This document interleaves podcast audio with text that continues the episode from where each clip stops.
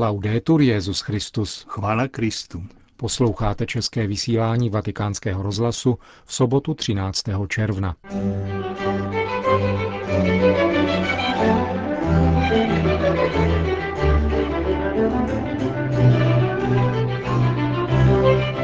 Benedikt XVI. dnes oznámil blížící se publikaci nové encykliky věnované ekonomii a práci. Britští biskupové oficiálně protestují proti návrhu zákona, který by vedl k odstraňování křížů z církevních škol a charitativních center. Uplynulo 40 let od vzniku zvláštního vatikánského úřadu, zabývajícího se vedením beatifikačních a kanonizačních procesů, takzvané Kongregace pro svatořečení. To jsou hlavní témata našeho dnešního spravodajského pořadu, kterým vás provázejí a hezký poslech přejí Josef Koláček a Milan Glázer. Zprávy vatikánského rozhlasu. Vatikán. Benedikt XVI. dnes oznámil blížící se publikaci dlouho očekávané encykliky věnované ekonomii a práci. Učinil tak ve své promluvě ke členům nadace Centesimus Annus pro Pontifice, které přijal na závěr jejich výročního plenárního zasedání. Benedikt XVI. při té příležitosti řekl, Finanční a ekonomická krize, která zasáhla průmyslové země, jak rozvojové, tak rozvinuté, zřetelně ukazuje na to, že je zapotřebí znovu promyslet určitá ekonomicko-finanční paradigmata, která během posledních let zaujala dominantní postavení. Vaše nadace proto učinila dobře, když se na svém včerejším mezinárodním zasedání vyrovnávala s tématikou hledání hodnot a pravidel, kterých by se měl ekonomický svět držet, aby dal vzniknout novému modelu rozvoje, který by byl vnímavější pro solidaritu a více respektoval lidskou důstojnost. Přibližně 300 členů nadace Centesimus Annus pro Pontifice, založené roku 1993 za účelem šíření sociálního učení církve v podnikatelském a ekonomickém prostředí, pak Benedikt XVI. v jejich snách povzbudil. Přeji vám, aby výsledky vašeho společného studia, inspirované věčnými principy Evangelia, pomohly vytvořit moderní ekonomickou vízi, respektující potřeby a práva těch nejslabších. Jak víte, zanedlouho bude publikována moje encyklika věnovaná právě širokému tématu ekonomie a práce. Budou v ní předloženy cíle, které my, křesťané, sledujeme a hodnoty, které je třeba neúnavně prosazovat, aby se lidské soužití stalo opravdu svobodným a solidárním. Al fine di realizzare una convivenza umana veramente libera e solidale. Řekl Benedikt XVI. na dnešním setkání se členy nadace Centesimus Annus pro Pontifice. Vatikán. Svatý otec dnes jmenoval předsedu Papežské akademie svatého Tomáše Akvinského. Stál se jim otec Luis Clavella, z osobní prelatury svatého kříže a Opus Dei. Nový předseda pochází z Katalánska a je také konzultorem Papežské rady pro kulturu.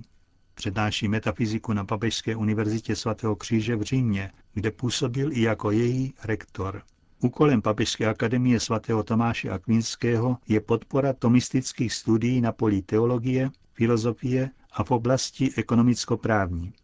Jejím dosavadním předsedou byl dominikán otec Edvard Kačinsky. Vatikán.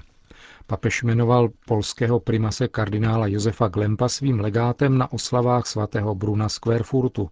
Jehož tisícileté výročí od mučenické smrti si v Polsku připomenou za týden na oslavách v Łomži a Gižicku.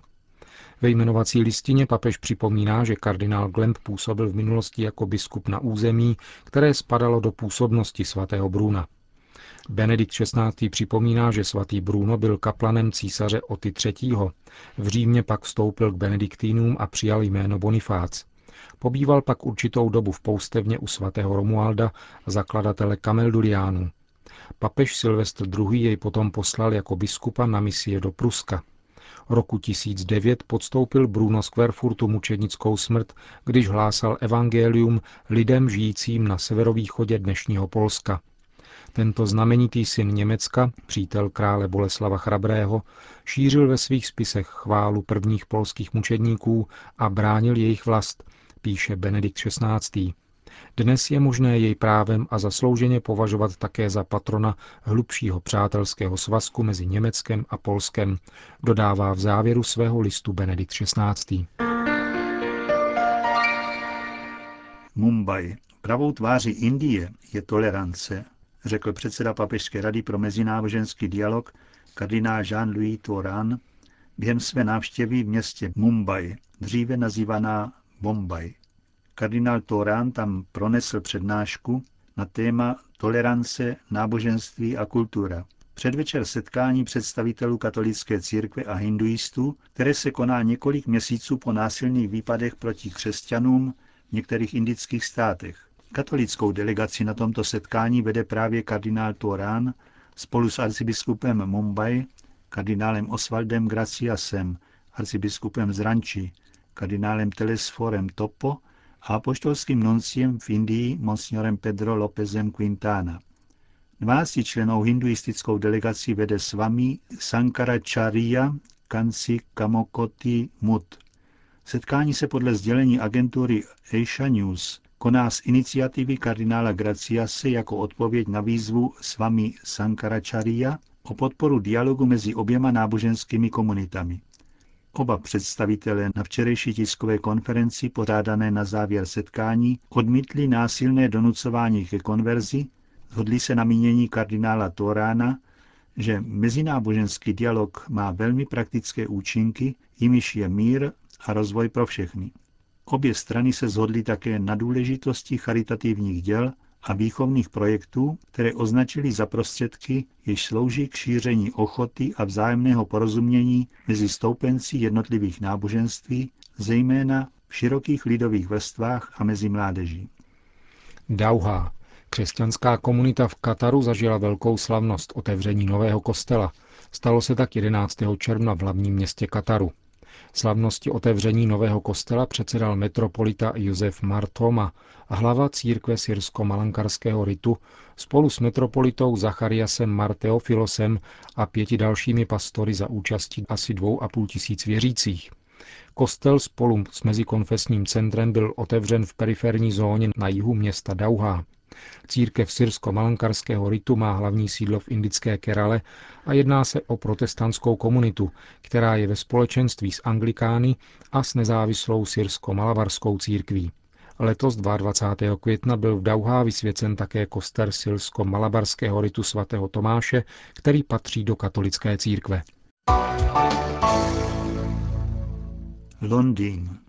Britští biskupové protestovali proti vládou chystanému novému zákonu o rovnosti, jehož schválení by vedlo k tomu, že by církev musela odstranit ze svých škol a charitativních center kříže.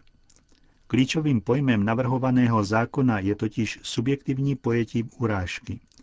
V praxi by totiž stačilo, aby kdokoliv, uklízečka či kuchař, pracující v církevní instituci, pocitoval krucifix za urážlivý a mohlo by to být již důvodem k jeho odstranění. Nový návrh zákona o rovnosti byl předložen v parlamentu tento týden. Hned poté anglická biskupská konference oficiálně protestovala a požadovala od zákonodárců objektivní definici urážky. Za nepřípustné považuji rovněž hierarchii práv, kterou stanoví navrhovaný zákon, podle něhož by například tzv. práva homosexuálu byla kladena výše než náboženská svoboda. Biskupové si stěžují také na nečinnost vlády, pokud jde o stále častější případy diskriminace křesťanů pro jejich víru. Zprávu o protestu britských biskupů přinesl ve včerejším vydání The Catholic Herald, na jehož stránkách o tom hovoří sekretář biskupské konference Anglie a Walesu, otec Andrew Summergill. Dále říká, že kromě výše uvedeného je stěží přijatelné také to, že antináboženské kampaně pořádané ateistickými združeními jsou placeny z kapes daňových poplatníků. Britská vláda financuje ty, kteří bojují proti našim školám, adoptivním střediskům, a dokonce proti nemocničním kaplanům, konstatuje sekretář anglického episkopátu otec Summergill. Kongo.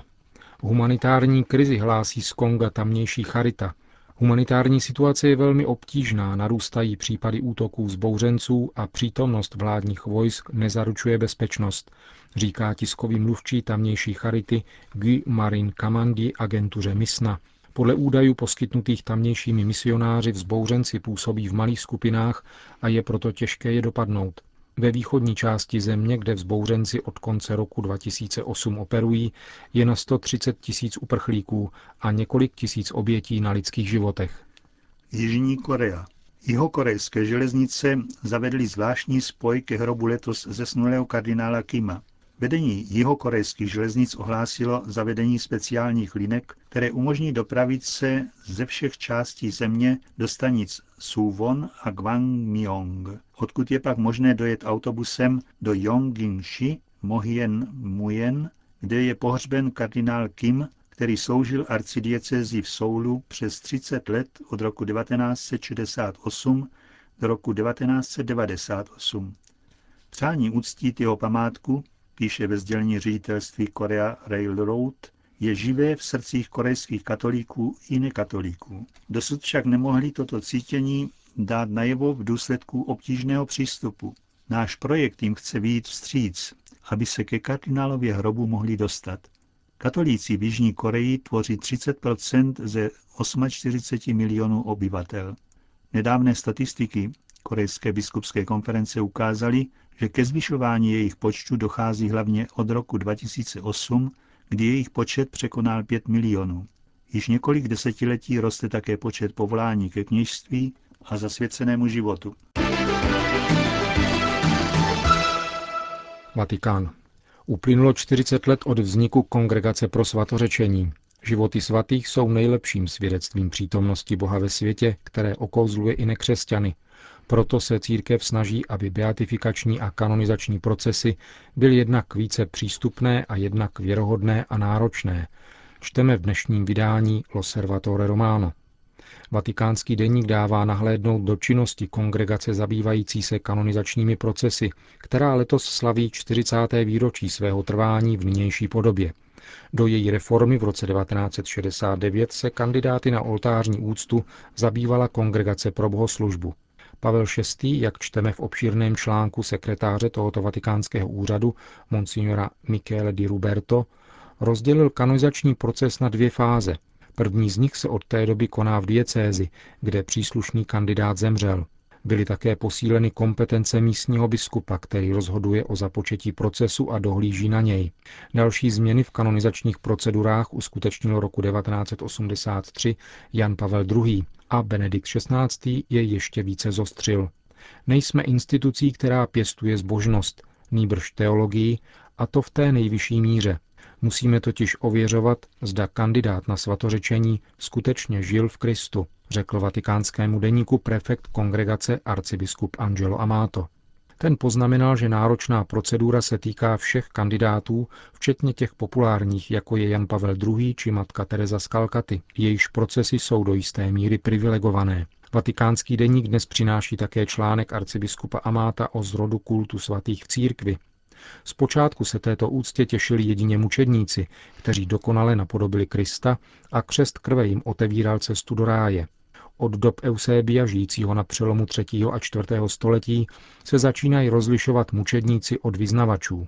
Do velké bibliotéka Sanctorum začínají putovat nejenom popisy mučednictví, ale také první životopisy svatých mužů, Antonína Poustevníka, Cypriána, Martina, Ambrože či Augustína. Podle mínění prefekta Kongregace pro svatořečení se životy svatých budou neustále vyvíjet, poněvadž jsou kronikou vítězství boží milosti v životě člověka. Konec zpráv.